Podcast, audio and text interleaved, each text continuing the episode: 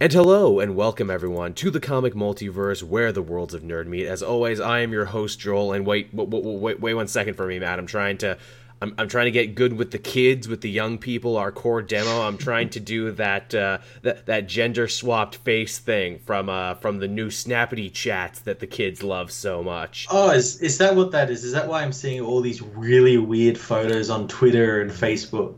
That's the one. I did it, and to my great surprise, when I did it, I looked like my mom 20 years ago. you see, Matt, I, I am blessed with these soft feminine features. Cursed with them, really. I can't get away from them. the truly funny thing is, is that uh, my mom also did the male version of it, and she probably looked like what I'm probably going to look like in 20 years. So, you know, it's good to know at least. You know, get ready for it. yeah. Yeah, How's your week been, Matt? Pretty good, pretty good. I've been uh, trying to catch up on all my reviews, Yeah. and again, I've fallen behind. It was a lighter week this week. Thankfully, I might actually get to catch up on Punisher and make that into a video. Yeah, ooh, Punisher's been good. Yeah, so I've heard. I'm really excited for it. I want to read it because I know the next arc is going to be him versus Kingpin. Yeah, But uh, yeah, same for me. You know, taking care of stuff in the house. I know when last time we talked, I uh, had sink issues. Those sink issues have gotten a little better, but a little worse. It's it's a whole thing. you became your own plumber there for a minute. Yeah, yeah, and then I realized, well, this this job is too big for me. Time to pass this up. Also, you know, I live in a condo, but it was just a matter of like, well, if I do take it to the maintenance guy, is it going to be like, are they going to spend time ripping up my walls? Are they going to be in my place? I don't want that. Yeah, yeah, yeah. I don't want to be like, hey, maintenance guys, can you shut up? I need to talk about what Spider Man did this week. very important people online very much want to know what I think about what Batman did. yeah, I know, right? I can't believe it's my job either.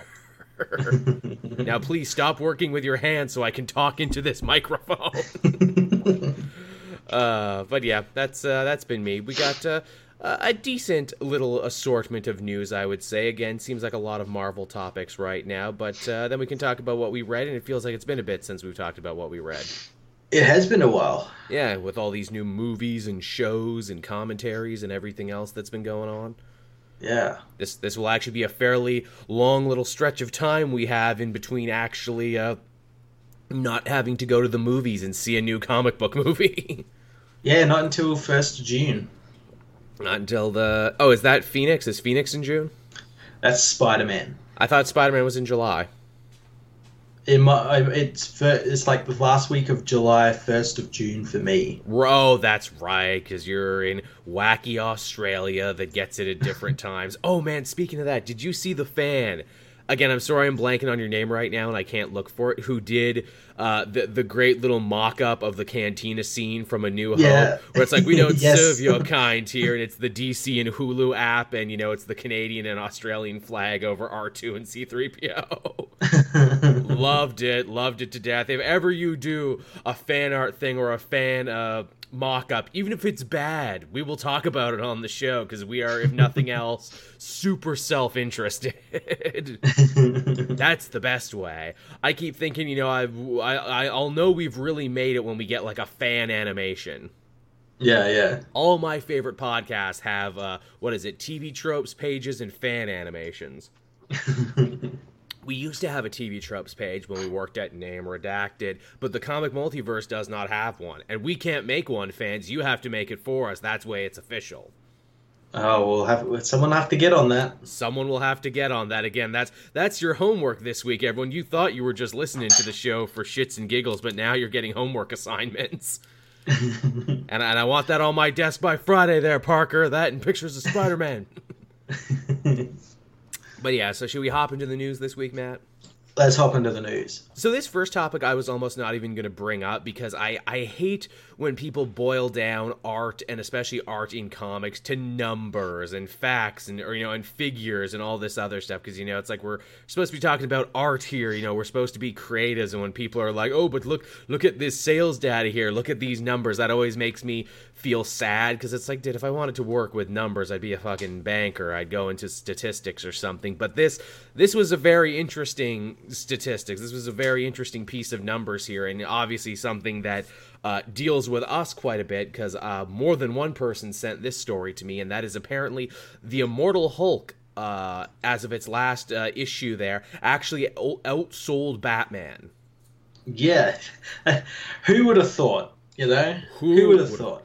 Which, on one hand, it's like it deserves to, because Al Ewing is doing an amazing job in Immortal Hulk. That book is kicking ass. It's just you know strength after strength. He was up uh, for an Eisner actually for it, and this year, and that was very well deserved. Yeah, I, I had to drop off on it uh, when once the Avengers sort of came into it, just because I had mm. so many comics on the go. But yeah, I, have been keeping an eye on it as it's been going, and man, it's just been so cool to see wonderful like a Hulk comic actually do well it's an easy shoe in for like one of my best of the year. Like it got there mm. so super early. But yeah, Batman, that has got to be embarrassing. Because yeah. even the worst Batman related comics sell really well and to think that this the flagship Batman book, a book that I think is also up for an Eisner, or at least its creator is up for an Eisner. I don't know Ugh. if it's Batman that's up for it, or if it was Heroes in Crisis or whatever it was, but still, that's whoo, that's got to be rough because you know the the common wisdom was at DC where it's like, look, you can get a prima donna creator, you can get a creator that ignores continuity, but so long as they stop selling X amount every month it will be time to be shooed away because that's just how business is done at DC maybe not. Yeah, I, oh, I don't know. I don't know. Maybe after these hundred issues. Mm-hmm. Well, again, that's uh, that's what he always said that it was a hundred issue story arc, a story arc that could only be told in a hundred issues. Yeah, really? No, it couldn't. It could have been told in probably twelve. Mm as all his best work is, but that's neither here nor there. We're just saying this isn't so much to crap on Tom King and our general distaste for a lot of what he's doing, more to celebrate and boost Immortal Hulk and be like, yo, good for you, Immortal Hulk, good for you, Al Ewing. Yeah, if you're not reading it, go read it. It is really great. You should. I think like the first two volumes are out in trade right now, and they're really great. Yeah, yeah, yeah. And uh, speaking of Marvel, we had another piece of news here. Uh, 98 creators so far have been named. I should actually call that 98 creative teams because it's writers and artists together. Have been mm-hmm. announced mm-hmm. for Marvel's Big August project, which it was a little up in the air what the Big August project is, but now we uh, know officially that it's going to be for a special comic called Marvel 1000, which is how they're going to be celebrating their 80th year anniversary. Yeah. I, I I'm interested, but also kind of a little disappointed because they, like yeah. they built that up, and I was I, I, I probably like hyped myself up too much because I was we thinking, did. oh, is this going to be like like a reboot or something, or like are they like a new line of books? Yeah, are they doing like a new Ultimates or something, oh, or is yeah. this, is this are they like rebranding all the books again? Like what's going on? But yeah, issue a thousand like it seems like they're just trying to capitalize on the whole like action comics, detective comics yeah. sort of thing. Yeah, there's no a thousand issue of something yet. No, no, they're like, just doesn't make sense. No, they're just doing it to celebrate an anniversary, and also too, where it's like, well, if you got 98 creative teams, does that mean everyone gets one page? Yeah, that very strange. Like, how big is it going to be? A three hundred page book? Is what? What is it? I mean, a thousand page book. I mean, I'd be fine with that. And they announced some really amazing yeah. teams there. Uh, Jeff Lemire is coming back. Uh, with mm-hmm. uh, one of his uh, you know collaborators that he's always working with. They got the Savage Dragon guy, Erik Larsen's gonna be there. They got like basically everyone who's working in comics is doing something for this. Well, not only just in comics, they've got the basketball player Abdul uh, Kareem, Kareem Jabbar, yes, and Lord and, and Miller. Lord, yeah, Lord and Miller doing comics like that's awesome. It really is, and you know that that makes me think that they were totally the right people for Sony to pick to oversee their Spider-Man universe because it's like, yeah. dude, how many how many executive like big heads you know running whole movie franchises how many of them not only get asked to write a comic but really want to be involved in the comics i think that really lets you know that that shit's in the right hands yeah oh definitely definitely i i am excited except i, I was a little bit disappointed with what it mm. was going to be I, I thought it was going to be a little bit more than that well, you know what? I'm sure too. This is like a situation too where this is like them uh, kind of polling their audience, where it's like, okay, whichever like one page, whichever creative team gets the best feedback and gets talked about a bunch, maybe we'll think about floating a book their way. Probably. Yeah, I, I imagine that's probably what the main reason, apart from the 80th anniversary, this book is it's polling everyone. It's like, okay, who wants these writers on these characters? And then maybe later on in the year we'll get something. Because this this is the way we do stuff now in the age of Twitter and Instagram and social media. We don't we don't mm-hmm. put out polls anymore. We put out things and let people kind of do the work for us in a way. yeah. Where it's like, what's what's got the best retention? What is everyone talking about? You know, Monday morning, or I guess Thursday morning, because that's that's when comics come out. yeah. Or the day after comics come out, I should say. But uh, that's interesting. You know, well, I'm sure Matt and I will definitely be covering this on our channel. You know, hope hope it's good. Hope it's interesting. Yeah, yeah, hopefully. Yeah, I mean, I'm I'm sure it will be. But uh, yeah, so that's that, everyone. Now, what do we have next here on our news? Oh, here's a pretty interesting one. Uh, some sites were saying it's confirmed, but other sites were tentatively saying he's just in talks. But apparently, Michael Rooker might very well be stepping into the I was gonna say shoes, but he doesn't wear shoes. Flippers of King Shark for Suicide Squad 2, and wouldn't wouldn't that just be nutty and fun? That would be nutty and fun, and I, I remember when we first started talking about uh, Gunn Suicide Squad. Mm. I'm sure we we talked about Rooker in a role. Who's he gonna something. play? Because he's yeah, been in yeah. all of his movies. Gunn just casts his friends and his brother and everyone else over and over again. Yeah, that'd be really interesting. I, would really look forward to seeing him as King Shark. That'd be really interesting. It would be interesting as well to find out what version of King Shark he'll be using. Yeah, are we doing the Hawaiian God thing? Are we doing the you know experiment thing? There's a lot of ways you could go with it. Also, too, King Shark being in the movie lets me uh, kind of flex my big nerd dick a little bit and be like, uh, King Shark was only in uh, the new 52 version of the Suicide Squad uh, because he was very popular in uh, Gail Simone's Secret Six version. Uh, most of the panels and memes you know and like are actually from that book. And DC post Flashpoint wanted to placate the fans by being like, no, no, no, he's here too. See, we know how popular he is. King Shark had also been on the team once before when they had an adventure with Superboy in Hawaii, but it was actually very short lived. So I'll just show myself out now. I must I must heat up a hot pocket, don't you know? but yeah, I think uh, Rooker as King Shark would be really cool because he's just yeah. a funny guy with great acting ability. I hope he does it, and I hope he does the motion capture for it too. I hope they put a like gray pajamas with all the little buttons on them.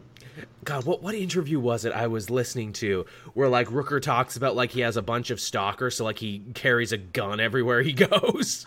Oh yeah, I remember hearing about that too. Yeah. Maybe like I don't even think Rooker was telling that. It might have been Sean Gunn or like someone close to him who's like, "Oh yeah, man, Rooker's intense, man. He has a gun on him at all times because of stalkers."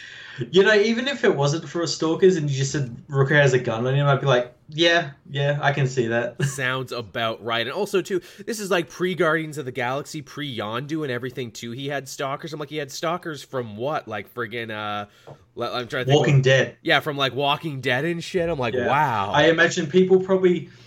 It wasn't really fans that it was probably people that hated his character because oh. I, I remember watching it in those early seasons when the show was good. His character was so fucking hateable. Oh god, he really was. Which is funny because Rooker in real life is so lovable. Yeah. just just charming as shit. He's the kind of guy who could like steal your girlfriend at a con. He'd be like, ah, Rooker, ah, Rooker. Gotta love him. but uh, yeah, that's the Michael Rooker news. Hope it's true. I, I like we're actually hearing a lot of casting news from James Gunn's Suicide Squad movie. It sounds like it's really coming along, and it sounds like it's going to be super fucking cool. Yeah, with this, it's coming out before Guardians of the Galaxy three, so it's got to be coming very soon. Yeah, which man, can you believe that? That like in this weird, weird shakeup where it's like, oh, you get both, you get Guardians three, and you get a good Suicide Squad sequel, probably. Yeah. Everyone, everyone won in that scenario. Also, too, I wonder if uh, James Gunn, because he's working for both companies now, I wonder whenever he shows up the set, everyone just you know wants dirt on the other guys. Yeah, well, what are they doing at the other set? Is their catering better than ours? Tell us, James. Is their catering better? D- does their president not keep changing every couple months? you, you know, they hit us over here at the Warner Brothers lot. It's true. It happens. uh, Now, from that story to one that's actually a little weird, uh, apparently Dark Horse has signed a deal with Netflix to start producing shows, but no shows have actually been named yet. Yeah, it's it's almost like they, they, they regret losing all their, their hero shows and need something else. We need something to fill the void. What's a comic company? Dark Horse. Uh, you, Netflix. You do know Dark Horse's most famous comics are stuff they write that are owned by other people, right? Fuck. yeah, God damn it! You- Not again. You, you mean we can't have Buffy? No, no, you can't have that. Someone else owns that shit. Can, can, can we can we have Hellboy? No, no, no, you can't have Hellboy. God damn it! What what about Alien? Can we have Alien and Predator uh, again owned by other people? What about Judge Dredd? Aren't you working on a Judge Dredd show already? We don't remember. It's funny about Alien. It's like we can do Alien, but it's owned by Disney now. It's like God damn it! God damn it. Yeah, like I feel like they're just like what's what's the next biggest comic company we can buy? Yeah, it'll be. I imagine they'll probably be doing like, like the the, the lesser known stuff uh, from from Dark Horse, like like what they did with like like Umbrella Academy and stuff like that. I'm looking here right now for stuff they own. Colder, Southern Cross, these are things I've passed in the comic shop and been like, "Oh yeah, that thing." Yeah, okay. I, I'm not sure what exactly they. And I know, I know. I think Umbrella Academy was Dark Horse. Right at some point and that obviously did big for them, so they're like, "Hey, what else you got?" Yeah, and I, I think Dark Horse. It's either Dark Horse or Image that do make the Stranger Things comic. Right, interesting. So they probably already got an in with that company. Yeah, it would be very interesting. I'd like to see something like like a Black Hammer Right, Uh, yeah. Show. That'd be really cool. Or I, I, maybe because the movie fucking bombed, they might be able to do something with Hellboy. I think Hellboy would probably work easier on TV. It would be better on TV, make it like a creature of the week type thing. Yeah. Again, I'm, I'm looking at all of Dark Horse's stuff. Terminator, no, they can't do that. Mi Mystery Science Theater 3000, you already do that. American Gods is already a TV show on Amazon Prime. God damn it, why did we buy this? I yeah, I can imagine they're probably like, oh, we bought this comic company. We've got all these comics. Uh, half of them are already being made, and half we can't actually make. Man, I, I can't wait to, you know, start, uh, what is it, to start doing this Terminator show. Again, no. Sorry. I, I, and, you know, if, if people in the comment section, because I'm sure they do, are more knowledgeable of Dark Horse's back catalog than we are, please, in the comment section down below, tell us what Dark Horse thing would you like to see adapted? What thing have we probably heard of? Because again, as I'm looking here, it's just stuff from other people. Oh, what about Conan? Can we have Conan again? Marvel and getting a huge uh, push. But what about Dark Matter? Sure, why not? J- James Bond. Does anyone own the rights to James Bond? I, I'm, ah, I can't think of anyone who would own the rights to them. yeah, I'm pretty sure. Ooh, they also own the rights to the Critical Role comic. I forgot about that. Hey, can they make a show out of Critical Role? I like that show. Make a show that's based on a comic that's based on a show. Yep, that's based on a show. Hell, can Netflix just like put up Critical Role episodes, just like the whole four hours of voice actors playing D and D? I bet it would be more popular than you think. I it probably will. I've been watching that that new Relics and Ra- uh, Rarities Mm. show uh, with Deborah Ann and it's it's really good. She's good. She's really good in general. Like Yeah. holy crap, she is multifaceted and talented. I I haven't started watching that because I'm watching Critical Role. I'm listening to Anthony Burch's D and D stream, and I still got to go back and listen to more Adventure Zone. I don't I don't have room for any more D and D shows. She's a really good uh, DM. I I imagine so. I'm also working on writing my own too, so don't be shocked if that comes out in the near future. Joel, Nice. Might be working on something right now. How can I kill all my players? Uh, but uh, yeah, I thought that was interesting. And you know, from one story about a comic company to another story about a comic company, and this this one kind of hits close to me because I've actually had dealings with the latter on this one that went nowhere, and I think I know why they went nowhere now. but uh, Oni, other also, uh, uh, uh, yeah, god damn it. Sorry, something in my throat. I just had a miniature stroke there. Hope you don't mind. Uh, Oni, otherwise known as Oni Press, uh, made big news ripples this week because it announced that they are going to be merging with Lions Forge, which Lions Forge you, you may have heard of if you've listened to this show before, because they make that Rolled and Told book I quite like, and also they were taking mm-hmm. on Gail Simone to be a big creative executive and to oversee yeah. a bunch of their new books. I I actually talked to their president for a little bit, maybe former president now, maybe a couple presidents ago, about maybe trying to do some work because I'm like, oh whoa, if they're making big moves like that, surely they got some big stuff coming down the pipeline. But uh, yeah, that was a president ago and now they're merging with Oni. Although merging is kind of finger quotes because I follow a lot of the creators on social media, and it sounds less like Lions Forge is being folded into Oni and more like Oni ate up this company. oh no. yeah, a lot of people who work there sounds like they're not gonna keep their jobs and uh, no. we're still it's like okay we bought your company. Uh, who wants to move to portland now? Because you all have to move to portland now because that's i guess where oni is based. And i'm like ooh that's not good. In fact i think the woman who's behind uh, rolled and told because uh, well actually it's a collective because it's a bunch of people but but the main one yeah i don't think she works there anymore and i'm like oh that blows and volume one of that book is just coming out like this month yeah. Yeah, so it's it's a bad scene because yeah, it basically just feels like Oni ate up this company. And I know for people who like don't read Oni and were unaware of Lions Forge, this will probably go over like like a ship in the night passing never to be seen. But still, that's that's the news uh, about that. You know, hearts go out to the people who worked there. You know, Lions Forge seemed like a cool company with interesting ideas, and they were doing stuff different, and they weren't trying to beat Marvel and DC at their own game. They were just trying to fill voids that didn't exist, and I hope that whoever stays behind will continue to do that. Yeah, yeah.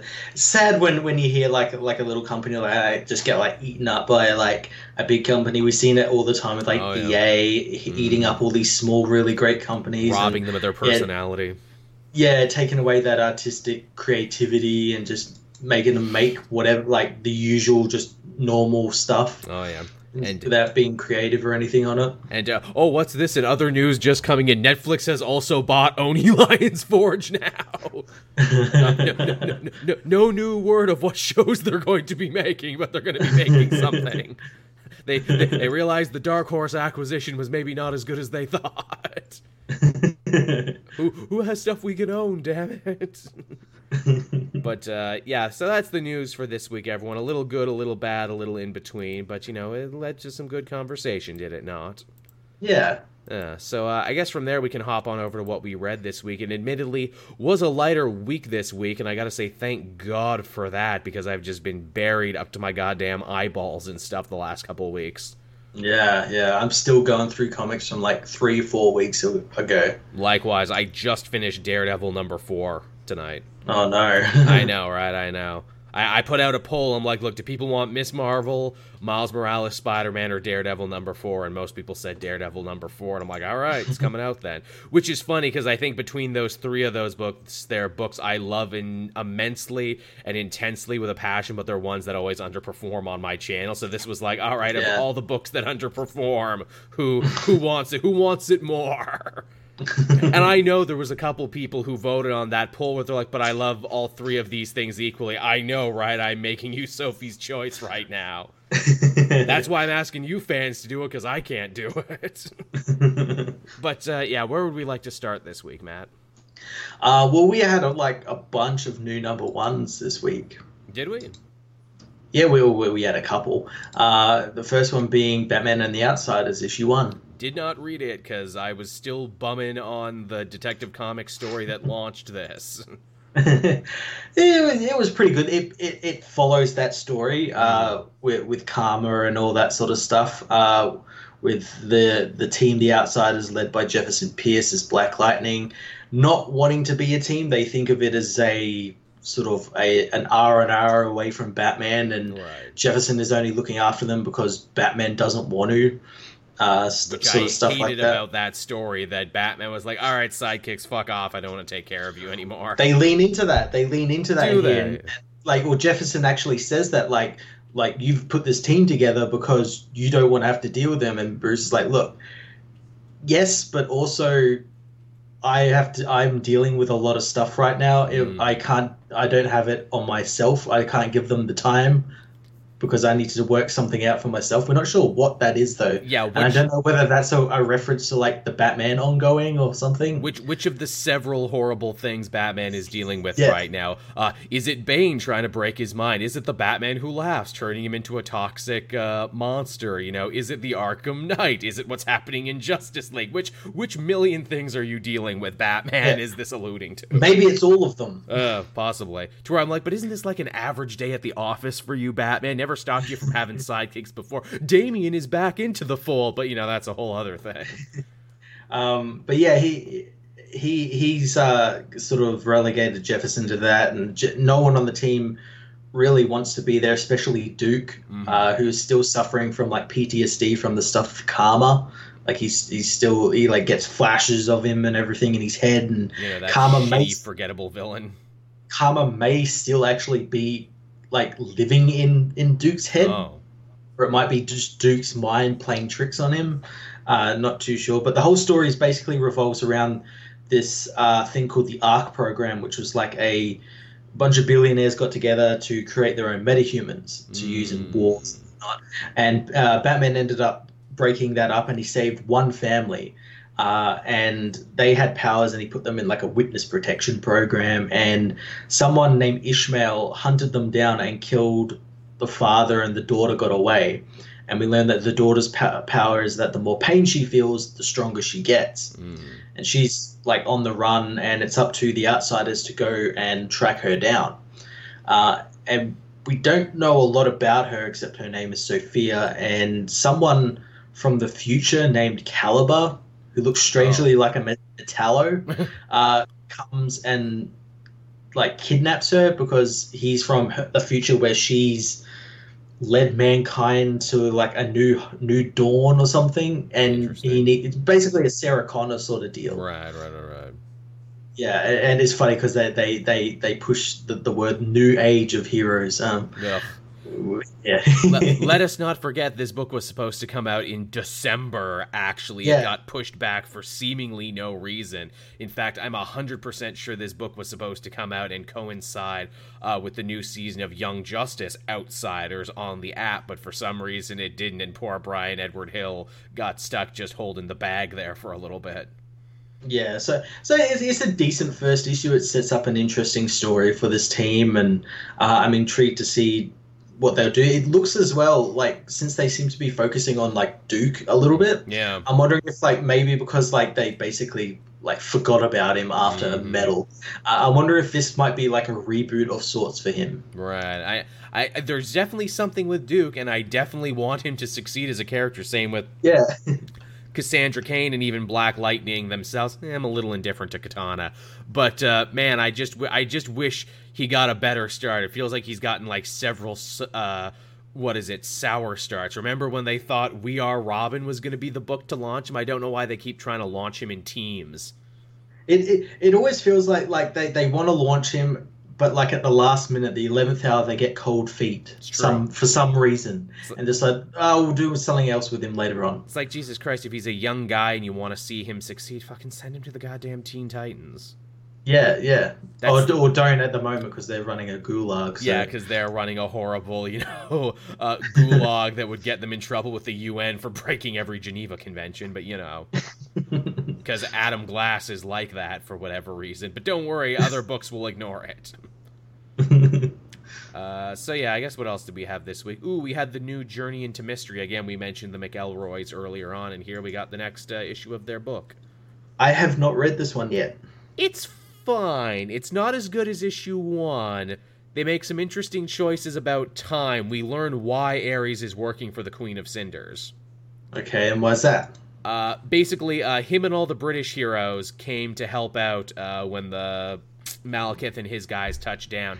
They all got their asses kicked, and uh, Ares was the last one left standing, which actually creates a bit of a time problem because we saw Captain uh, Britain and everyone else all beaten up by Malekith in issue three. So that would mean that they came to America, got beaten up, went back to their own country, got beaten up again. yeah, yeah. Um, starting to sort of fall apart there now. Like the first couple of issues with the War of Realms, all the continuity was really tight. Now it's starting to sort of like waver a little bit. It's it's really only in this book is the thing, mm-hmm. and I mm-hmm. wonder if they just let the McElroys get away with whatever they wanted because they were like celebrity writers and everything. But uh, yeah, b- basically the deal is is that the Queen of Cinders is like, "Yo, Ares, you love your son Phobos, yeah?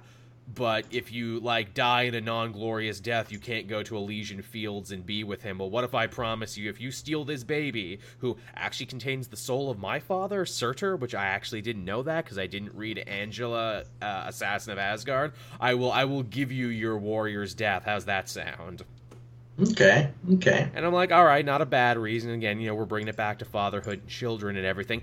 But the book doesn't continue at the point where the last issue left off, where it looked like our team was going to have a fight with Ares.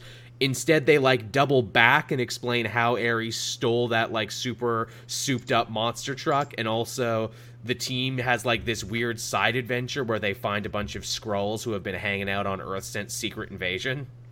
Oh, nice. Yeah, and of course uh, that leads to a fight, but of course the Skrulls, all their uh, all their references are horribly out of date, so they turn into like Jean Claude Van Damme and Andre the Giant and stuff. That's pretty cool. it's cute. It's funny. It's not as good as issue one.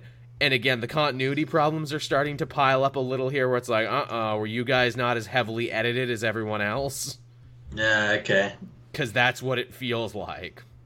Yeah, that's a shame. That is a shame, but yeah, that's good. It's fun. Did you see uh, the dad, uh, Clint McElroy? He's actually going to be writing a Captain Marvel story soon. I did, yeah. Apparently, he's like a really big comic fan. Yeah. Like, or they all are, but yeah, th- that's really cool. Yeah, I-, I hope to see more from the McElroys in the future because they have an interesting voice and uh, obviously are very funny. Yeah, yeah. Uh, what else did you have, Matt? Uh, we're just sticking with the Warrior Realms. I had two other tie-ins. I had the, uh, the the first Strike Force issue, which was the Dark Elf Realm one, right, right, right, right. Uh, which uh, set up uh, Frank Castle's team and his uh, mission with Freya. right, this one's a couple weeks old now. It's about a week old. Yeah. Um, but yeah, it set up basically what happened. It came, it came out after that issue that we saw them go to Svartalfheim, which is weird. I thought it came um, out on the same day, which made it even weirder. Oh, maybe it did. I'm not sure. Um, but yeah, we, we find out why like uh, Freya hires him, and we, we learn that sort of because it's Frank Castle, he'll do what needs to be done, mm. uh, and sort of thing. And people are scared of him and everything.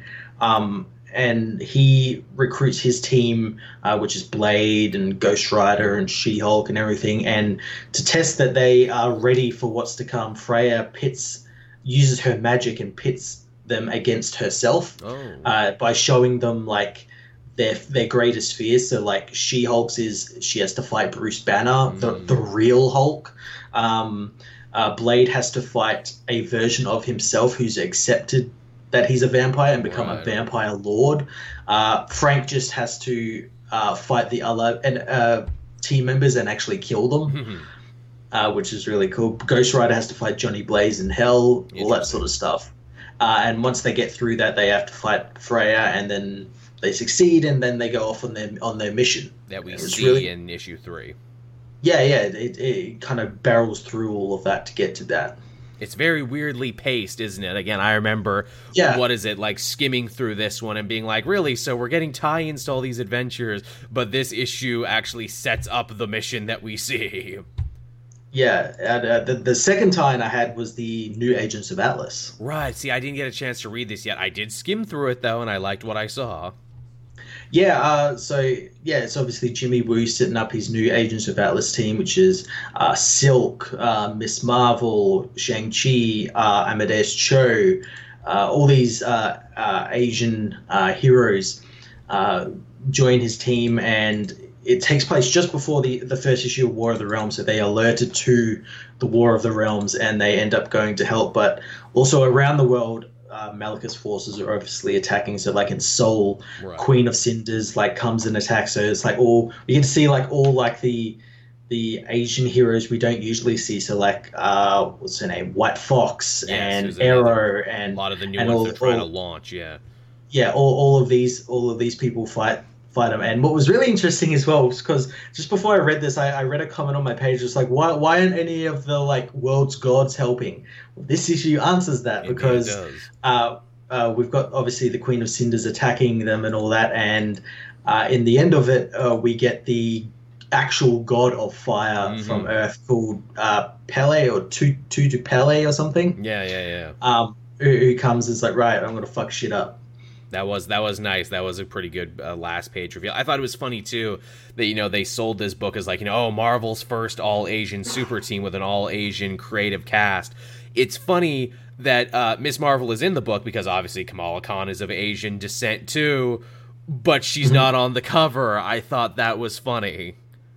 Yeah, yeah. That was interesting. I wonder if that was like, you know, that they didn't want to have to explain where people's like, well, she's not Asian. It's like, no, she actually, her family is from technically part of Asia too. You just don't think yeah. that. That's like the whole African, you know, is it a country? Is it a continent thing that people always get into. Yeah, yeah. But yeah, I definitely want to give that a look just because there's a lot of characters in that book. I'd like to see get bigger pushes like Shang Chi, who probably will, and like Silk, who, man, Silk's book was good. People forget that, that it lasted as long as it did because it was actually really good. Yeah, yeah. I'm, I'm hoping that like something does come out of this. I don't know. Obviously, we've got that um uh, the Giant Man issue as well, mm, uh, which is yeah. sort of a tie-in, but it's also its own little series in and of itself. Which I'm all on board with that because I love the weird history of Giant Man. Yeah. Also, I love that new Giant Man too. They were trying to push in the Ant Man book for a minute. Uh, which one? The uh, oh, what's his name?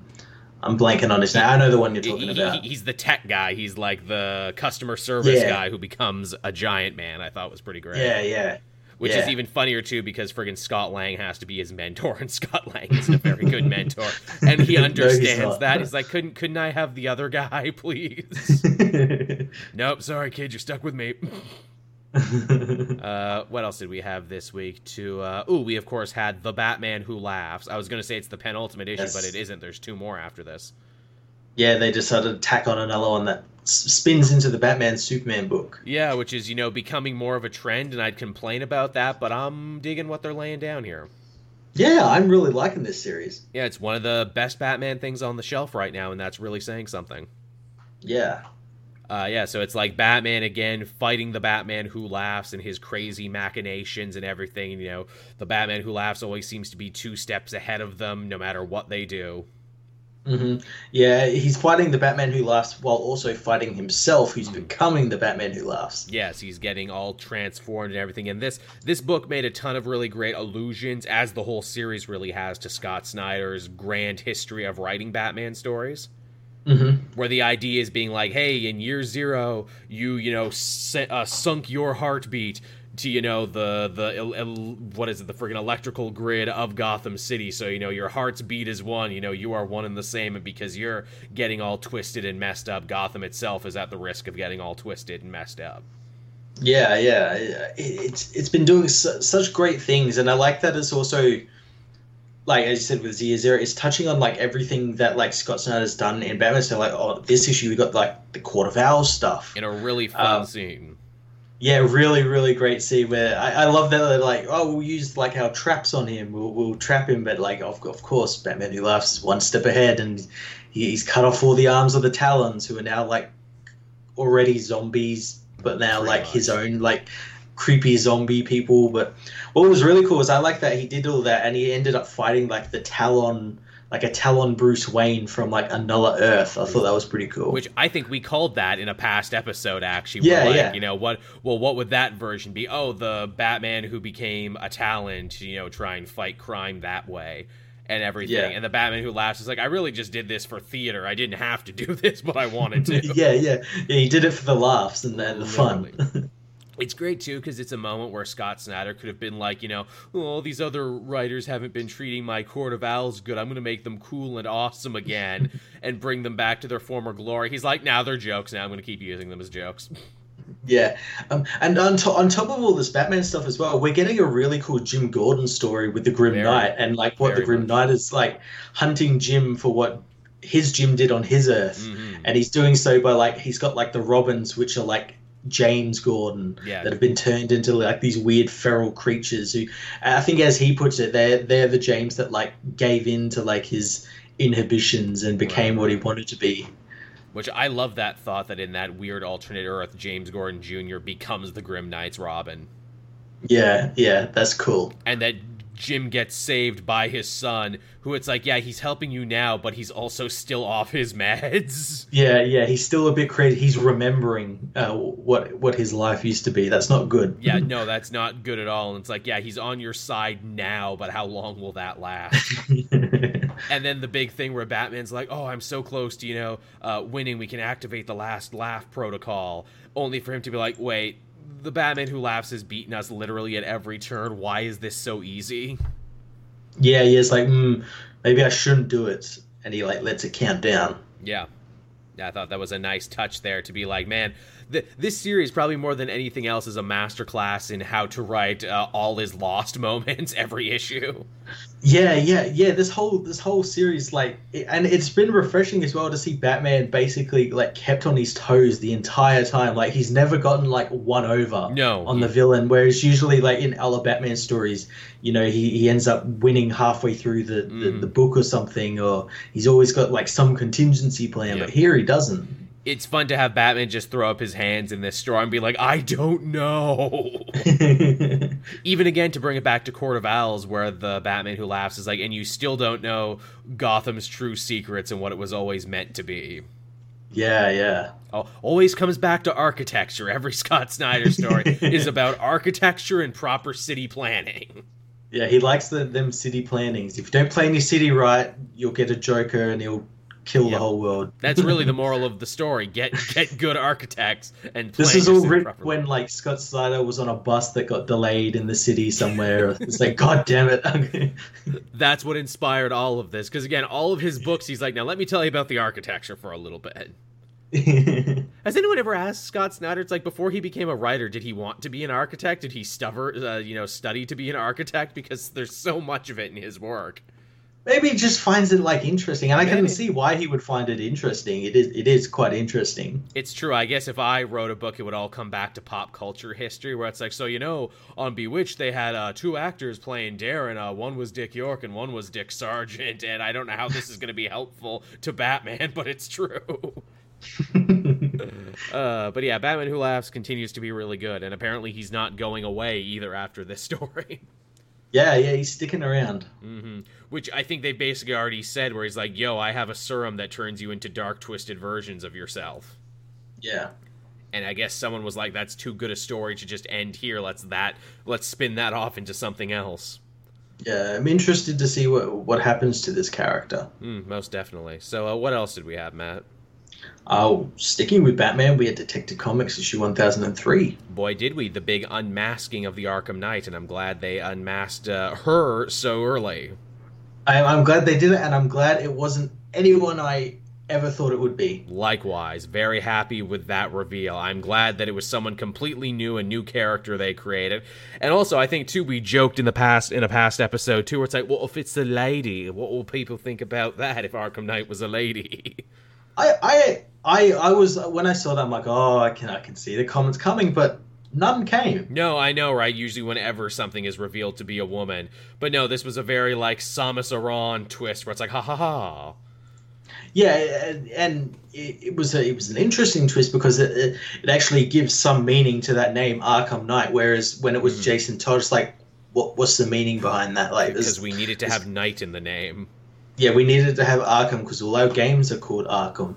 Yes, exactly. It was it was really fun. I did see one angry comment, but this person really didn't know what they were talking about because like, how dare they make the Arkham Knight's identity, you know, someone related to a popular character? And I'm like, whoa, whoa, whoa, whoa, whoa, back up. Jeremiah Arkham has never been popular. In fact, And and and let's not forget as well, Jason Todd is related to a popular character. Like, if you're going to complain about that, complain about him as well. oh yeah, th- they also said, you know, and this character is just a ripoff of the game Arkham Knight. I'm like, well, okay, technically Arkham Knight was a ripoff of Red Hood because I think you're defending the honor of a character And- that had no honor to begin with. And can the same writer rip off himself? exactly when Peter Tomasi wrote a bunch of that stuff. just, just, just really like really stupid arguments. But again, that's neither here nor there. Cool reveal, and moreover than that, I think what this issue ultimately reveals is, hey, uh, Peter Tomasi found a way to do an unofficial sequel to his Batman and Robin run.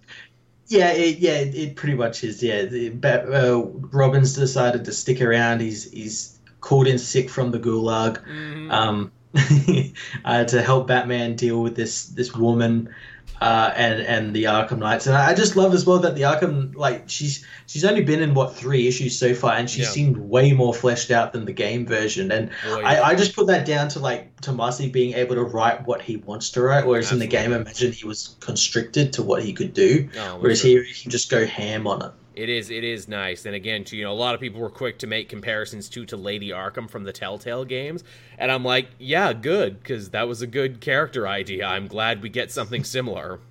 Yeah, yeah, exactly. Most definitely. It, it's funny, too, you know, we mentioned the Robin Batman related stuff. It's clear that uh, Tomasi's just like, let's never talk about what he's doing in Titans. Is that good with everyone else? Cool, because it's good with me, Yeah, it- Titans is not canon, you know. as far as I'm concerned. And you know what? Editorial's a mess at this book anyway, so why not? Let's just keep things we like. For the record, I will always take Tomasi's side in a continuity debate. well, he wrote it, so it must be the true story. yeah. He did it. Oh man, you want to talk about craziness? Uh, we find out here in this issue that Arkham Knight's base of operations is in the basement of Arkham Asylum. yeah, where every other every other villain at the moment is is hiding. Apparently, there must be like a million sub basements because, again, if you read Batman 70 last week, where did he escape from? Arkham's basement. I guess he must have just walked by where the Arkham Knight was working. yeah, well, you see, they put like the uh, in the Arkham like lobby. There's like a book that you fill out, and it's like a book booking of the sub basements. It's like, okay, well, Bane's got this through till next next Hmm. year, so we'll have to go to the sub basement under that one, and uh, we can't go to this other one because Joker might be there. oh, and, yeah, yeah, yeah. Uh, there, there's the other one. Oh, maybe Leviathan's working in that one. Man, it gets really ridiculous too when you stop and look at a character like uh, Dr. Hugo Strange, who is the prisoner of the Arkham Knight in this book, helping Bane in the basement of Blackgate Penitentiary in Batman, and also running the asylum in Deathstroke. Yeah, yeah. Well, half half the villains that you see in this, I think even Doctor Phosphorus, like he was in the Batman book. Like we saw him for a, for a, for a, for a glimpse for a minute. So like, yeah, what's going on? Amazing editorial, a joke at DC right now. oh, it's it's it's even it's even funnier because like we we get the, these characters like running stuff from under a prison in Flash as well. We recently had Trickster running stuff from under uh, Iron Heights before it blew up. Oh, wonderful! So, uh, like every villain just had the same idea, is what you're saying? Yeah, prisons have lots of sub basements that villains can somehow access. Clearly. Again, Matt, you know, when are we going to start running the comic multiverse from the basement of the comic multiverse offices? I think we just need to start digging down, and next week we can have a show that takes place in a sub basement. Get get some contractors on that one because apparently no one in Gotham is like doing their due diligence anymore and be like, oh, lots of lots of power going to the sub basement for some reason. I should probably check on that, but I won't. And this is Batman. You'd think he'd have like some like something in those sub basements that's like, oh, well, villains are down there. I'll just press this button and seal them in or something. Yeah, flood it or something. Fill it with I don't know, like X-Lax or something. There you go. That'll teach them. Now they're too embarrassed to pull off their evil plans. But yeah, uh, Arkham Knight, Detective Comics, good stuff. Really interested to see where it's going. I mean, it's Tomasi. How can you go wrong? Exactly. He writes a more detective Batman as well, which is really great. Yeah, Batman actually like using like uh, criminal sketches and everything, and you know, running Yeah, yeah. facial scans. Yeah, doing his detective work, earning that world's greatest detective moniker. Indeed, indeed, he is. Now, uh, what else did you want to talk about, Matt? Uh, I had the Flash issue seventy. Right, this is the big beginning of uh, the year one story. Yes. It is, yeah. So it continues from last issue where Flash uh, met a character, a hooded character who had the Still Force called Steadfast, uh, who seemingly like wanted him to remember something. Joshua Williams Um, is good at writing names. You notice that? Yeah, really good. Um, wanted him to remember something about his past, so he like blasted him back into time, or makes this story is all like taking place in Barry's mind of him remembering, and it's Hmm. it's basically a year one book. Um, uh, we see Flash uh, as uh, we see Barry as the CSI, and he gets like the chemicals spilt on him, stuff like that, um, and we see him learn his powers all by himself. Like this isn't like the like the TV show where he's got this whole team and yeah. he has to do it all by himself, and he does it in a really cool way. So he he he gets he learns that he has this speed force by like he gets out of the hospital bed and suddenly he's in GCPD, then he's home. So he so he realizes something's wrong with him. So he just begins like writing stuff down. It's like okay, I can phase through stuff. I can uh, make vibrate my body so I can pass through stuff and all that sort of stuff. And starts just writing stuff down. And he develops like his his his new boots because he keeps running his shoes till they basically disintegrate off his feet. Naturally. Uh, so so he builds them from like some Wayne Tech uh, fireproof sort of stuff. Oh. Uh, and then his his last test is he wants to see how fast he can run. So he, he runs as fast as he can, and suddenly there's like a loud boom, and he's in the future. Ooh. And it's a future that the city is somehow under occupation by the turtle and his turtle soldiers. Oh, cool! They brought him back. Who are using the Still Force, and um, Barry. It's not long before Barry meets the future version of himself. He basically goes, "Barry, God damn it, not again! what have I told you about time traveling?" Um, it's my first so yeah, day. yeah, I'm, I'm, looking forward to him saying that. Um, so yeah, that's like where the issue leaves up with Barry meeting future Barry. That's a that's a fun twist on an origin year one story with a character who can travel between time. Yeah, so I'm, I'm looking forward to seeing uh, more of this, and I'm looking forward as well to seeing them tie. It's cool because you never you always suspect that like okay starting a new story so we're kind of leaving the force quest stuff behind but joshua williamson always finds a way to tie it back in and tie it back into all of this stuff it's really great man sounds like i'm missing a hell of a book in flash this sounds like one of the best runs flashes has had it's it, I know I don't understand like because I'm really enjoying it and I know a lot of people are but then I'll go on like forums and stuff and people are saying it's like the worst ever. I'm like what the hell are you guys reading? This is amazing. Yeah what what are you comparing it to? Again you know yeah. I mean like as far as Great Flash runs you know Johns obviously Waid a little before that. I can't think of other mm-hmm. any great Flash runs in between that like must read Flash no. runs.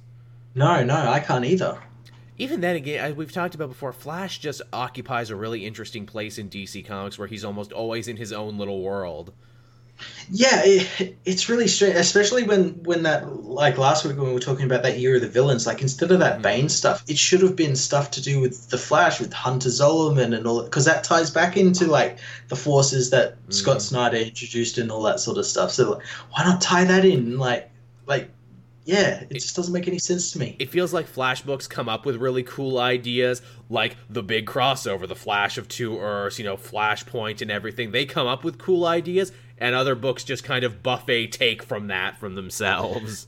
Yeah, yeah, I, I'm interested to see because the in that Flash War, they, they they hinted at like some character coming back for like a crisis or something, mm. and I'm like, I'm interested. Oh, what's what's going to happen here? This is going to happen in the Flash book, and nowhere else is going to reference it, even though it's probably going to have some really big, long-lasting effects. I feel like I should really read it now too, especially because Joshua Williamson is going to be writing that Batman, Superman, Batman Who mm. Laughs book, so it's probably going to be really important. He's probably going to reference Just, shit just start with issue 70 since that's basically you know year one part one. Right. Oh, but i want but, but, but i want all the pretext though. We'll start the force quest story then. Right okay. That's like issue 60 to 70 ah, i can't have a completionist issue one. Yeah, I, I got a trip coming up. I got like a five hour plane ride in my not too distant future. I'll read it then Nice. I'll just I'll just mainline flash into my veins, and then I'll come back and be like, "That was dope." It'll be weird reading it back from issue one because like, okay, cool. I guess I can skip the button because I actually read that when it was new. Yeah, and it doesn't really have any effects on anything. So. Oh, that's that's sad. yeah.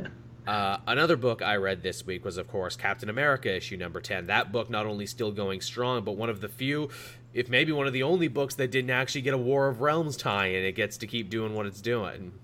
Yeah, which considering that Captain America is a big part of like the teams and stuff, like you would think he would. But I guess like he's got some bigger fish to fry in his own book. It does, and he's in prison, and I guess they kind of feel like I don't know if Black Panther is tying into it. Kind of feels like Ta-Nehisi Coates gets a free pass on this one because they're like really interested in what he's telling. Okay. But uh, yeah, Captain America still locked up in Baron Strucker's prison for the murder of General Ross, a crime he didn't commit.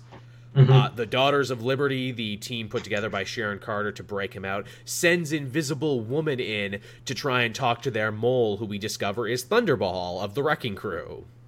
Oh, nice. Who keeps getting like these weird stealth pushes, like he was in that villain Illuminati book. He was the one member of the Wrecking Crew who's like, "Nah, man, I gotta better my life. I gotta get a better team." And then apparently he worked with the Wakandans as a scientist because he is actually a doctor, Doctor Elliot. That's his name. Uh, yeah. He worked with them in Ta-Nehisi Coates' Black Panther book, and now here he's the man on the inside. Yeah, intriguing. Very. He's working with the hero community. He's like, look, I try. I started a riot last issue because I thought Captain America would escape, but no, he actually came back and helped the uh, criminals uh, from getting beaten up by the evil guards. What was I supposed to do? He's too good. and like uh, Invisible Woman's like, God, okay, well we got it. we got to do this now. She like shoots him up full of nanites and says, when the moment is right, this will like cause an EMP blast. Ah, uh, nano machines, son. Nano machines, son. It's it's the daughters of Li- dude, daughters of liberty. Nano machines. Oh my god, Ta-Nehisi Coates is a Metal Gear fan. Holy shit! I didn't see that. Oh, we're gonna have old Steve in the future, and he's gonna have an eye patch. Actually, hey, that'd be awesome. actually, he has a shirtless cage fight with Strucker this issue that looks like it could have come from one of those fights. Like it could have been the end of Revengeance. Oh, nice! That's awesome. It's pre- it's pretty freaking nuts. Uh, the other interesting thing about it is, uh, what is it? Alexander Lukin, who of course his wife brought him back from the dead. We haven't seen him in a couple issues, and that's because he's busy rebuilding the Kronos Corporation, which was the corporation he had during the Brubaker run. Mm-hmm. And uh, the foreigner, the assassin he paid to actually kill General Ross, is all pissed at him, being like, "Yo, the Daughters of Liberty keep ruining my shit, especially this mysterious woman called Dryad keeps killing all my people. what am I supposed to do here? Look, if you don't deal with this on your end, I'm going to the cops. And Lukin's like, ooh, I don't like that. I don't like when my old assassin is talking shit. I'm gonna hire new assassins to go kill him. And he hires Crossbone and Sin. Oh, nice. Which here's the thing, I'm like, but wait, Lukin and his people, they they hate Hydra and Hydra affiliated people. Why would they be hiring the Red Skull's daughter and son in law? And then I'm like, oh yeah, that's right. Red Skull is still alive in Lukin's mind. Yeah. Because when he got when Lukin got resurrected, Red Skull got resurrected too. It's just no one knows that yet. Yep. And I'm like, oh, that's kind of cool. So Lukin is actually working against his wife while looking like he's working with her. nice. And eventually, at the end of the comic, you know, the EMP thing goes off, and it's Captain America and all of the inmates trying to escape. Awesome. It's fun, but it's also like very heady and also smart too, because Ta-Nehisi Coates is clearly telling a story about the prison industrial complex in the United States. Yeah. And being like, look, it dehumanizes everyone and makes everyone into a supervillain, even if you're Captain America. That's how dehumanizing it is. and literally the face of the American uh, prison industrial complex. I'll make an old Nazi who's ma- who's getting super rich off this new system, and I'm like, oh, ah. yeah, I'll make it an old Nazi who's made a deal with the American government. Yeah, who who is currently being puppeteered by evil Russians. an evil Russian who also has an undead Nazi inside his brain. yeah. Everyone's Nazis. Everyone is Nazis except for when they're Russians. It's it's it's it's a whole thick tapestry, is what it is. but no, it's fun and it's cool and it's going places. And again, it's it's it's smart in its own way. It's it's a good book. It's a good read. I know it's not everyone's cup of tea because Coates is going for like a really like a West Wing Aaron Sorkin type thing for yeah, it. It's like a political thriller. It's a political thriller, and that is sometimes it's dry, is what it is. Sometimes it's just people walking down hallways talking, is what it is. This yeah. this one had more action than that, but it also had a lot of hallway talking too. Yeah. But yeah, it was good stuff. Uh, I have one. I have two more. Cool. Um, I think I've got two more as well. Uh, I had Supergirl issue 30. Oh, yes, the continuation of her adventures in space as we eventually lead up to the big Rogol Zaar crossover. Yeah, so this was kind of the ending of the Killers of Krypton arc for now. Um, she confronts uh, Gandello, who is the big, the big uh, woman behind the scenes, who actually was the one who destroyed Krypton and not Rogol Zaar. Uh, and she ends up fighting her uh, while also kind of fighting with Xander, her little partner. Uh, right. collusion partner, who's Gandello's son, who was hired to spy on Supergirl, but kind of turned her allegiance to Supergirl. Um, yeah, she ends up fighting her, and um, she gets like over overworked and more angry, and obviously because the axe the axe feeds off anger. Right, uh, you're telling me that she uh she ends up using it, and she's planning on killing Gandello, but it, uh, Gandello is actually saved by Crypto. Oh, nice. Uh, and uh, in doing so, obviously Kara figures out like what she was about to do and realizes that you know killing is bad. Um, sure. So is. she ends up she ends up like free like melting Gandello because Gandello's like an ice crystal being and and freezing her and turning her into glass. Oh, uh, well, that's before, lucky. Yeah, but before she can actually do anything else, though, the the axe suddenly pulls her, Krypto, and Gandello towards a giant space battle. Mm, and, and I think I know where this giant, is going. Giant space battle from the last issue of Superman, and it's there that she meets with Superman and Superboy. Oh, cool! So it actually picks up really right when that one left off. Yeah. And that's just yeah, where it, it ends. Yeah, yeah, that's just where it ends, and it's like ah, big crossover next issue. So yeah, I'm intrigued now, especially because like we'll have Bendis writing the Superman one, and yeah. I'm guessing Marc Andreyko writing the Supergirl one, which is where all the story's probably going to be. yeah, I was going to say, how is this going to work? Because right now, Supergirl knows everything, and it's taken her multiple issues to learn this.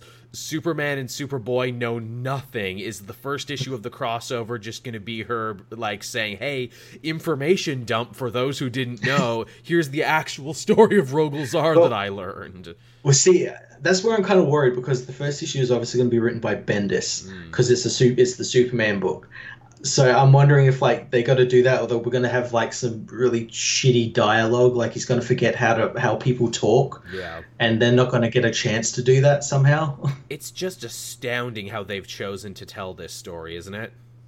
It's so strange. It's so fucking strange. I mean, on one hand, I'm happy Andreyko gets work, and I'm happy that the, the Supergirl book has been elevated to this place of importance.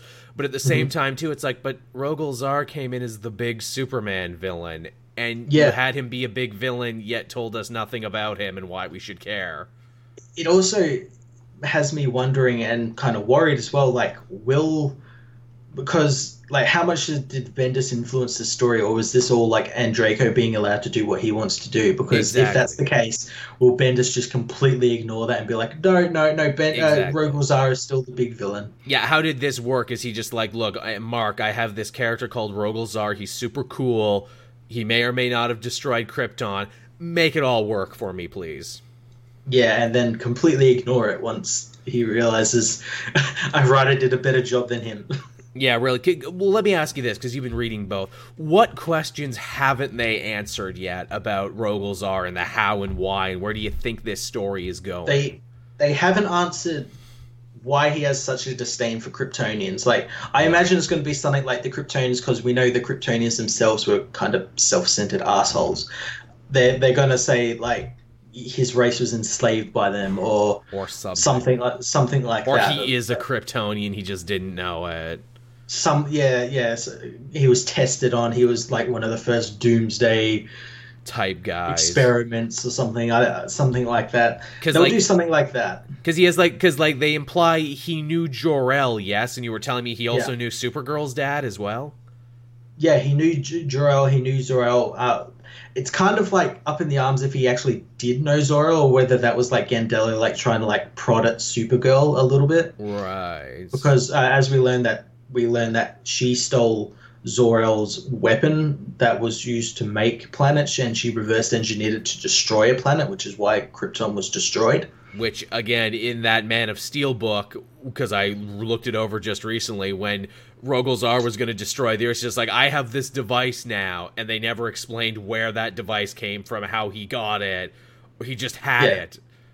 Yeah, Gandello was, stole it. All right, and it was very confusing. I'm glad they explained yeah. one thing. Yeah, again, that's probably something Marc Andreyko had to do. Like, like say, oh, we've got this device. Like, how do we explain this? Oh, we'll give it to like Jor-El and Zor-El and all that sort of stuff. Because that annoyed the hell out of me at the end of Man of Steel. He just showed up, and he had a device, and like, yeah, yeah. He, and he like he shouldn't have had. It. It's like, well, where did he get it from? He just pulled it out of yeah. his monster butt.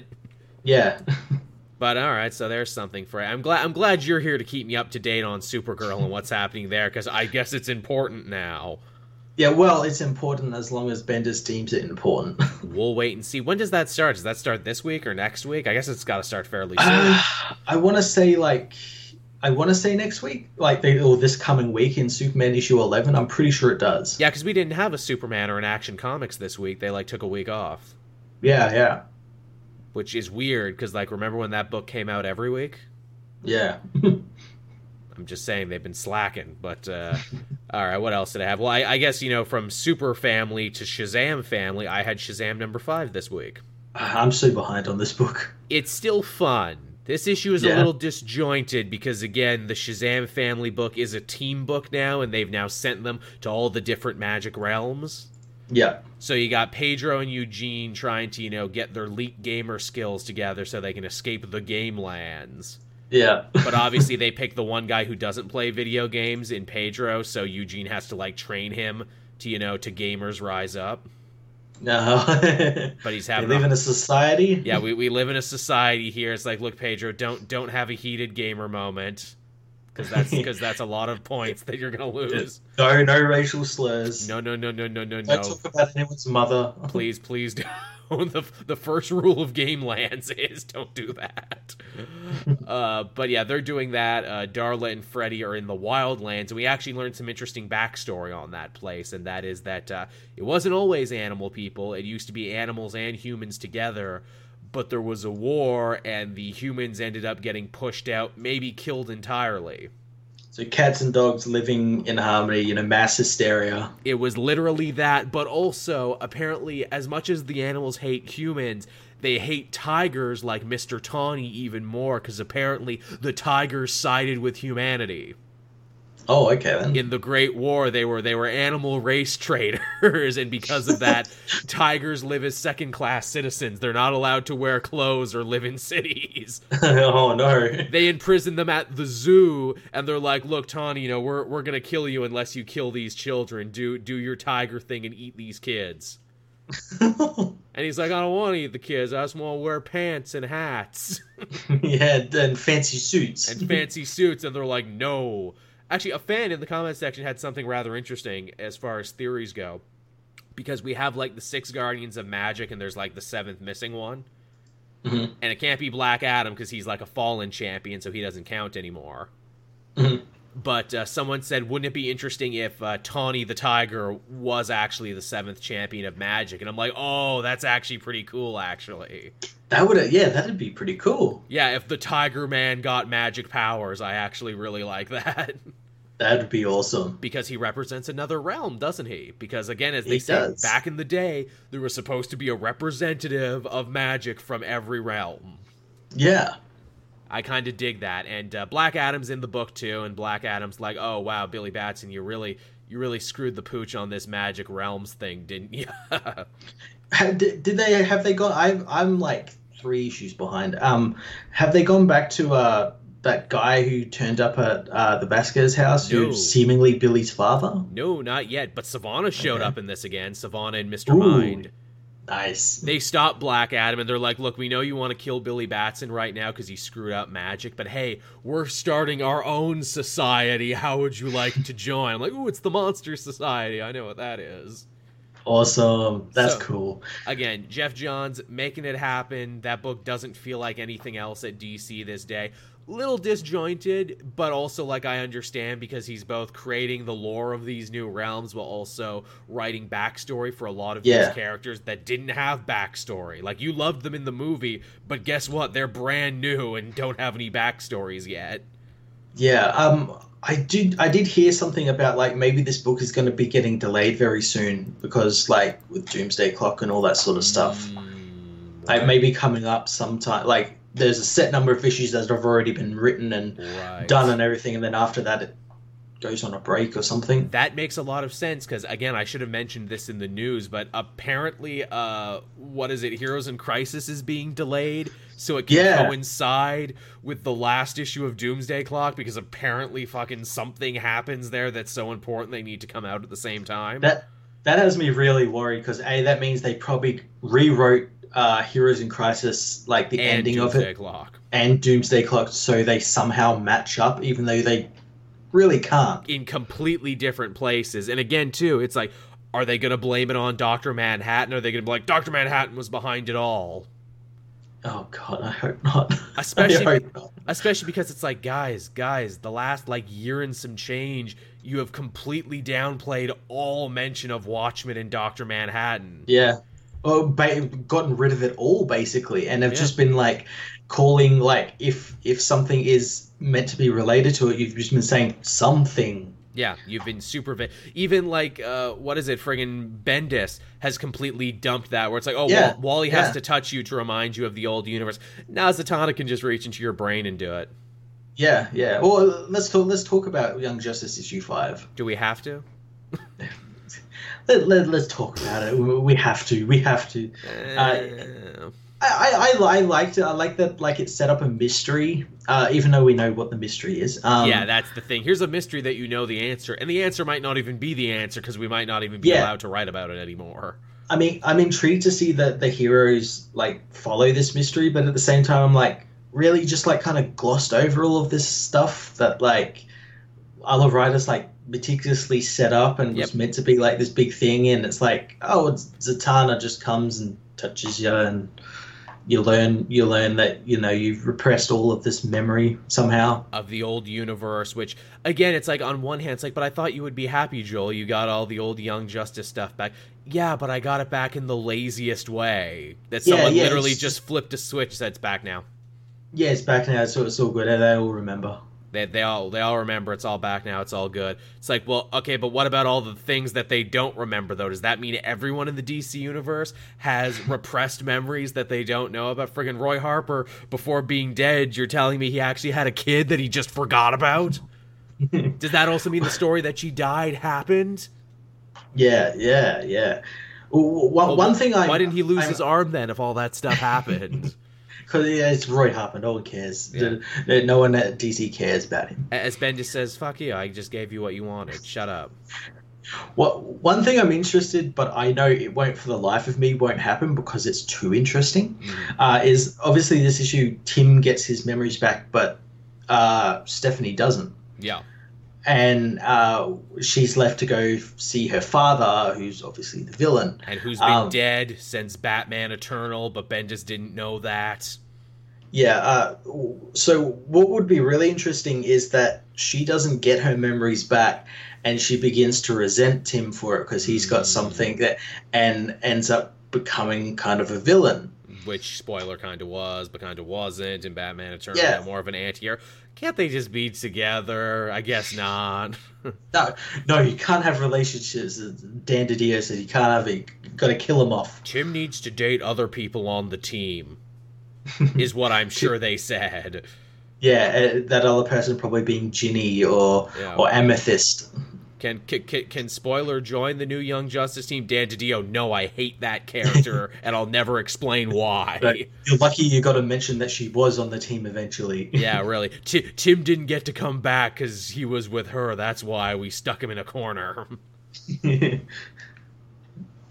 yeah, that th- that issue was just more confusing than anything. I'm like, great. So it's all so it's all a mess, is what you're saying. it's all a mess. That those those crisis reality shifts apparently are Lord Opal. Uh, somehow, I'm not sure how, no, neither am I. but yeah, he has kryptonite. We never explained how he has kryptonite. See that of all the things in that book, that's the one I was willing to ignore because it's like, okay, he's a rock guy. This is a rock world. Kryptonite is a rock, so maybe he could synthesize it. They should have. They he should have done a joke about that. It's like, come on, guy, you're on Gem World. Like, get it together. which is a very Bendis joke. But then it's like, but wait, how does he know that Kryptonites are weak against, or you know, Kryptonians are weak against Kryptonite if he's never, if he's only met this one? and I, and he knew the Kryptonian was on there, but didn't do anything about it. No, Like, just like let him be a farmer and have a kid, uh, who Also- we haven't seen again Yeah. Also, you invaded Metropolis, so maybe you should have sent some of your guys with some kryptonite in case they ran into Superman, the guy who is known for defending Metropolis. It, it's so strange. It's so strange. I mean, I guess people from Gem World have come to our world and vice versa. So maybe yeah. maybe he heard about it, like, yo, they got this guy named Superman there. He's pretty great.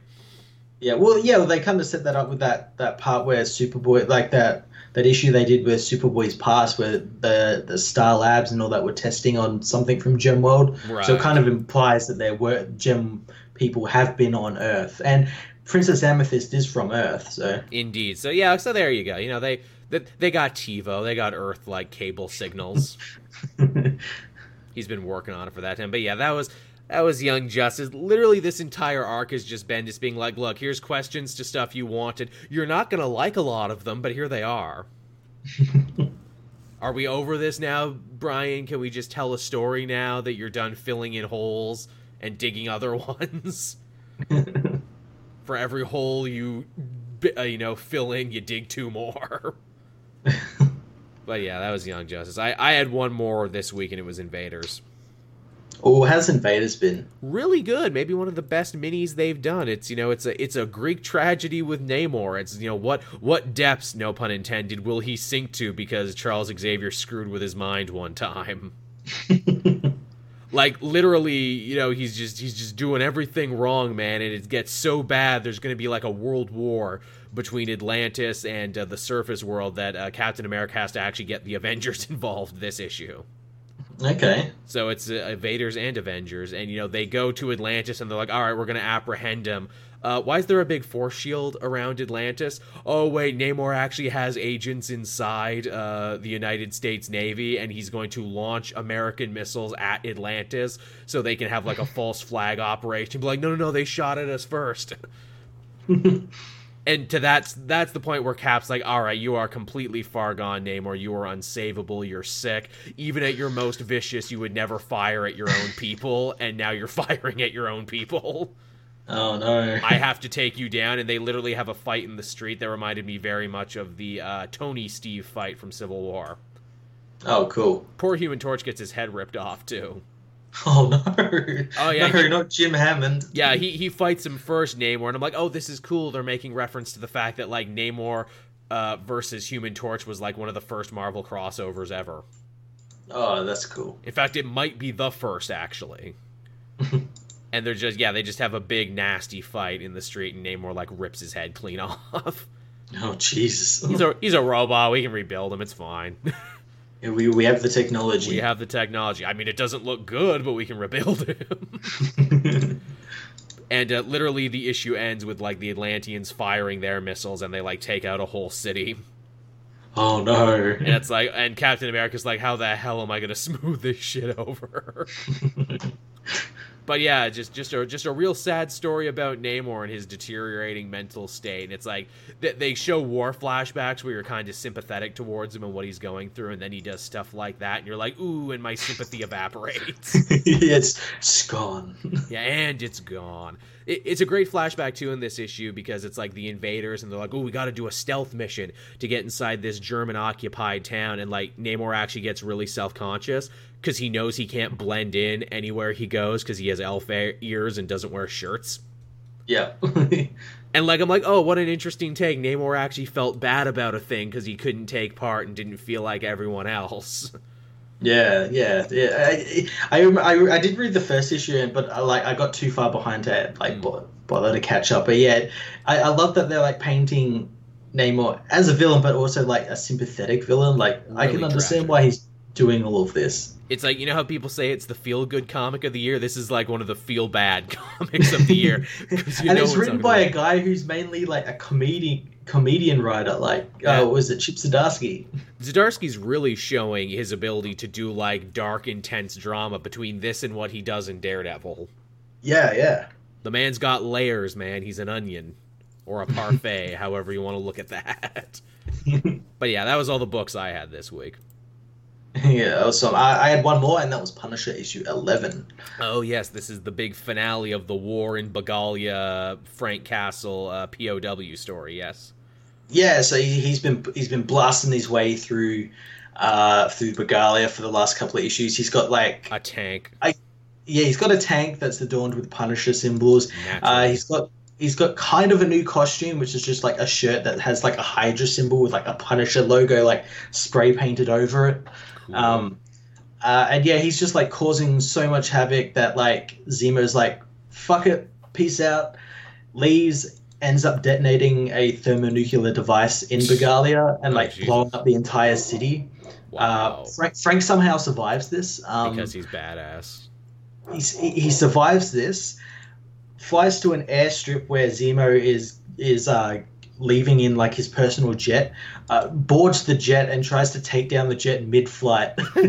because he's a just as Frank, you know, shooting at him, and uh, like Zemo escapes, and uh, the plane crashes into the ocean, and uh, Zemo ends up going to like his big, like weird skull helicarrier thing that he has. Gotta love uh, it. Uh, and Frank is presumed dead because no one knows where he is. Oh, really? And that's the end of that story.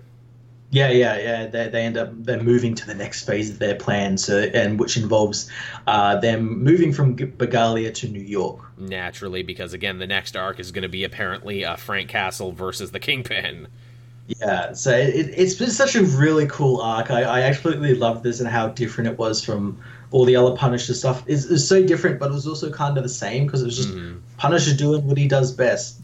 Rosenberg walks a really good line of making the Punisher a brutal vigilante, but also like making him part of the superhero community and giving him a superhero ass story. Yeah, making him likable, but also at the same time realizing that like he's an insane person. Very insane. I really want to read that next arc because, of course, uh, Rosenberg wrote the criminally underrated Kingpin miniseries that I loved so much, and I'm looking to see how much of what he wrote there actually comes back in this. Yeah, I'm really looking forward to that, and I'm wondering if like because obviously we've got like the Punisher tie-ins as well as uh, that uh, new Punisher Kill Crew book mm. coming out. I wonder if they're all going to like tie in together. Yeah, it would be interesting to see for sure. Yeah. But uh, yeah, is that it, Matt? Is that everything we read this week? That is everything. That's everything. That's everything talked about. We're almost at our hour 30 that we normally do. So, uh, yeah, thank you everyone for watching and listening. It's always very much appreciated. Uh, we enjoy it so much that you make us part of your weekly routine listening to our shows. Just just means the world to us, don't you know? It does. It really does. And of course, if you're a patron, we want to thank you even more so from the bottom of our heart. You know, you you open up your wallet, you help us keep the lights on, keep the internet running. Uh, always appreciated. You help keep the show on SoundCloud and iTunes and all those other places where people can listen to them and uh, carry them around with them in their pocket. And you know, that's just that's just good stuff. Yeah, it certainly is. It sure is. And uh, of course, hey, you know, if times are tough and, you know, you can't do that, we totally understand. The show will always be here for you too. Wednesdays at uh, 8 a.m. Eastern Standard Time. Same Comic Multiverse place, same Comic Multiverse channel, which is my channel. and uh, yeah, that's just about it, Matt. Do we have anything else to say? Anything else we want to pimp out? Anything we want to shill? Uh, not really. I'm gonna go watch Game of Thrones and go get mad at it. Yeah, apparently everyone is. Let's let's see if there's another coffee cup. you know, it's funny. You know, oh, see now we got to have this conversation, Matt, because you started it. Uh, I I haven't been mad at the last two episodes of Game of Thrones, or if I have, it's been for weird reasons. I was mad the battle was dark. I was mad that Daenerys didn't know about the spears, even though she clearly was supposed to see that. I don't know what they're gonna do next week. Uh, I just hope that Pirate Bam Margera dies.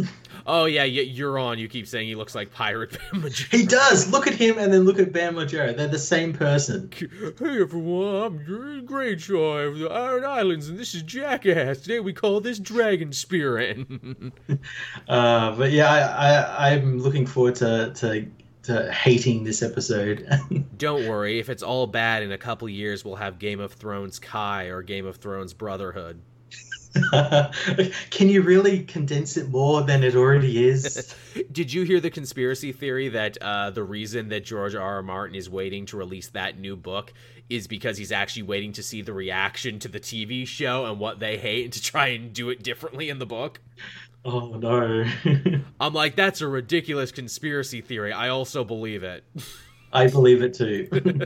so on that note, everyone, thank you so much for watching and listening, and we always appreciate. It. We'll be back again next week. Until then, everyone, I have been Joel. I'm Matt. Comic Multiverse out, everybody. See ya.